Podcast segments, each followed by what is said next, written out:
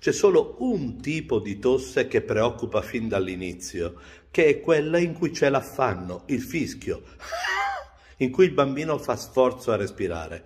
Quella è indicativa di una situazione di broncospasmo e va valutata subito. Tutto il resto delle tossi chiaramente dipende molto da quanto dura. 3-4 giorni di tosse con catarro o anche secca non significano nulla in periodo di influenza in un bambino raffreddato. Quindi quale tipo di tosse va valutata?